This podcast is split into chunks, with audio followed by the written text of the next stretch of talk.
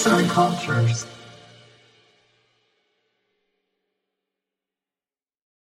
Herkese merhabalar. Bugün Sanat Tarihi Podcast'inde konumuz Antik Yunan'ın baş kaldıran karakteri olan Antigon.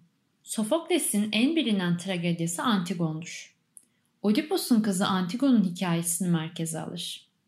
Oedipus'un Antigon ve İzmen isimli iki kızı, Eteokles ve Polineikes adında da iki oğlu vardır. Ölümünden sonra krallık erkek çocuklarına kalmıştır. Babalarının ölümünden sonra iki oğul aralarında anlaşır. Bir dönem ülkeyi Eteokles, bir dönemde Polineikes yönetecektir. Anlaşmaya uymayan Eteokles, kral olarak tahta kalmak ister. Bunun üzerine Polineikes, Argos kralı Adrastos'a sığınır ve Tebai'ye karşı bir kuşatma başlatır. Savaşın sonunda iki kardeş birbirini öldürünce tahta dayıları olan Kreon oturur. Oyunda yazmasa da iki kardeşi birbirine düşürenin Kreon olduğu düşünülmektedir. Kreon, Eteokles'in cenazesini kaldıracağını, ancak Polineikes'in ölüsünü yurda ihanetinden dolayı kurda kuşa yem edeceğini söyler. Ölüyü kaldırmaya çalışan her kimse o kişiyi ölüm ile cezalandıracağını söyler. Burada devreye Antigon girer. Kardeşinin ölüsünün gömülmesi gerektiğini söyleyen Antigon krala karşı gelir. Geleneklerin, tanrıların ve vicdanının buyruğunu yerine getirdiğini söyleyen Antigon, kardeşinin ölüsünü gömerken yakalanır ve Kreon tarafından zindana kapattırılır. Kreon öfkelidir ve Antigon'u öldürme kararı alır. Öfkeden deliye dönen Kreon'u kör bilici uyarır ve eğer kararından vazgeçmezse kendi canından birinin öleceğini bildirir. Kreon, Koron'un ısrarıyla Antigon'u serbest bırakmak için hapsettiği yere gider ancak Antigon çoktan kendini öldürmüştür. Antigon'un yanında aynı zamanda Kreon'un da oğlu olan nişanlısı vardır. O da Antigon'un ölümüne dayanamadığından babasını suçlayarak kendini öldürmüştür. Bu olaydan sonra aklı başına gelen ve kibrinin nelere yol açtığını fark eden Kreon, tanrılardan af diler ve ölmek ister. Sarayına döndüğünde oğlunun acısına dayanamayan karısının da intihar ettiğini gören Kreon çılgına dönmüştür. Tragedya Koron'un şarkısıyla sonlanır. Antigon tragedyası Sofokles'in Tebai üçlemesinin son oyunudur. Üçlemenin birinci oyunu Kral Oedipus tragedyasıyla başlar. Tebai'den uzak bir yere evlatlık verilen Kral Oedipus, evlatlık olduğunu bilmemektedir. Apollo'nun geleceği hakkında söylediği sözlerle korkuya kapılan Oedipus, anne ve babasının yanından ayrılır. Sürgüne çıkan Oedipus'un yolu Tebai yakınlarına düşer. Yolda kendine yol vermediği için yaşlı bir adamla kavga eder ve onu öldürür. O kişi aslında öz babası ve Tebai kentinin kralıdır. Oedipus Tebai kentine doğru ilerler. Kent Sphinx isimli bir ejderin hışmına uğramıştır. Ejder Tebaililere sorular sormakta ve bilmeyenleri de öldürmektedir. Oedipus Tebai kentine varınca Sphinx ile karşılaşır, onun sorularını bilir ve hatta ejderi oracıkta öldürür. Bu olaydan sonra bir kahramana dönüşen Oedipus, ölen kralın eşi Iokest ile evlenir. Iokest aslında kendi öz annesidir. 15 yıl geçer, iki oğlan ve iki kız çocukları olmuştur. Tebai kentinde bir salgın patlak verir. Oedipus halkı dinler ve bu salgına çare bulmaya çalışır. Apollon salgının sebebinin kentte yaşayan bir suçlu olduğunu ancak suçlu kentten giderse salgının biteceğini açıklar. Kör bilici Tresias'ın uyarılarına karşın yaşamının gizlerini çözer ve babasını öldürdüğünü aynı zamanda annesiyle de evlendiğini anlar.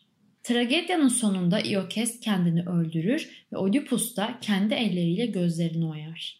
Kızları Antigon ve İzmen'i de kardeşi Kreon'a emanet eder. Üçlemenin en az bilinen oyunu Oedipus Kolonos'ta ise ikinci oyundur. Aradan 20 yıl geçmiştir ve Oedipus ölmek üzeredir. Çocuklarının en vefalısı Antigon artık yetişkin bir kız olmuştur. Yolları kutsal bir yer olan Kolonos'a düşer ancak Oedipus burada da huzur bulamaz. Oğulları ise kendi çıkarları için Oedipus'u kullanmak ister. Oedipus Kreon ve oğullarını kovar çilesinin sonuna gelir ve ölür. Babalarının ölümünden sonra iki oğul arasında başlayan savaş ikisinin de ölmesiyle sonuçlanır ve yeni kral Kreon olur. Üçlemenin son oyunu Antigon'dur. Dediği dedik, kibirli ve katı bir kral olan Kreon ve doğru bildiğinden şaşmayan, vicdanının ve tanrıların sesine kulak veren Antigon arasındaki çatışmayı anlatır. Oyunun en belirgin özelliği tek bir karakteri merkeze almamasıdır. Antigon kadar Kreon da oyunun merkezindedir. Aynı zamanda bu tragediyadaki kişiler gündelik hayata yakın ve son derece gerçekçi kişilerdir. Antigon karakteri cezbedici bir kararlılığa sahiptir.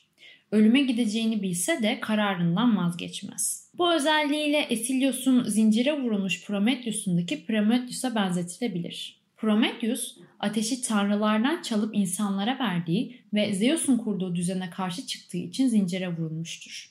Oyunun dikkat çeken tarafı Prometheus'un devrimci bir kişiliğe sahip olmasıdır. Zeus'un buyruklarına istemeseler de uyan tanrılar yerine Prometheus özgürlük istemiş ve düzene karşı gelmiştir. Tanrı Prometheus, Zeus'un emirleri yüzünden köle konumuna düşmüştür. Prometheus, Zeus'un tüm işkencelerine rağmen dirayetli davranarak konuşmaz ve büyük bir kararlılık sergileyerek ölümü göze alır. Burada köle olan Prometheus ve zorba olan Zeus arasındaki ilişkiyi işleyen bir özgürlük savaşı anlatılmaktadır. Özgürlük kölelik sorunu politik bir şekilde ele alınarak Zeus'un gücü sorgulanmıştır. 5. yüzyıl Atina'sında kölelik ve zorbalık yasalara uygunken bu sorgulama daha dikkat çekici olmaktadır. Antigon da Kroyon'a karşı kararlı duruşuyla Prometheus'a benzer tavırlar sergiler ancak Antigon Prometheus gibi toplumsal sorunları ele almak yerine bireysel bir meselenin peşinden giderek krala karşı gelmiştir. Aslında Antigon'un kardeşi için giriştiği mücadele bir nevi toplumsal bir anlamda taşımaktadır.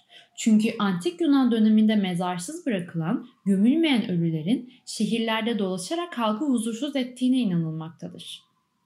Mezarsız bırakılan bir ölü yaşamamış gibi görülür.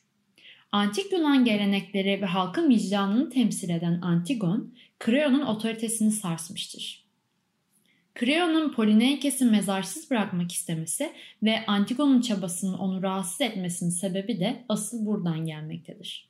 Sonuç olarak Antigon ölüme hiç pişmanlık duymadan gider ve çevresindeki insanları da bu kararlılığıyla değiştirir.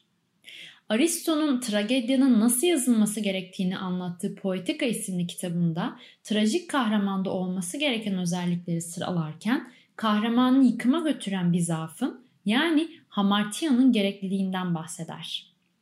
Tragedyada Kreon'un hamartiyası oldukça belirgindir. Kendine olan güveni, kibri ve öfkesidir. Antigon'un zaafı ise belirgin değildir. Onu yıkıma götüren şey dik başlılığıdır ancak bunun ne kadar zaaf olduğu tartışmalıdır. Çünkü o bu yıkıma bilerek ve isteyerek gitmiş ve baş kaldıran bir karakter olarak ölmüştür. Seslendiren Lamia Demircioğlu, yazar Sinem Çakal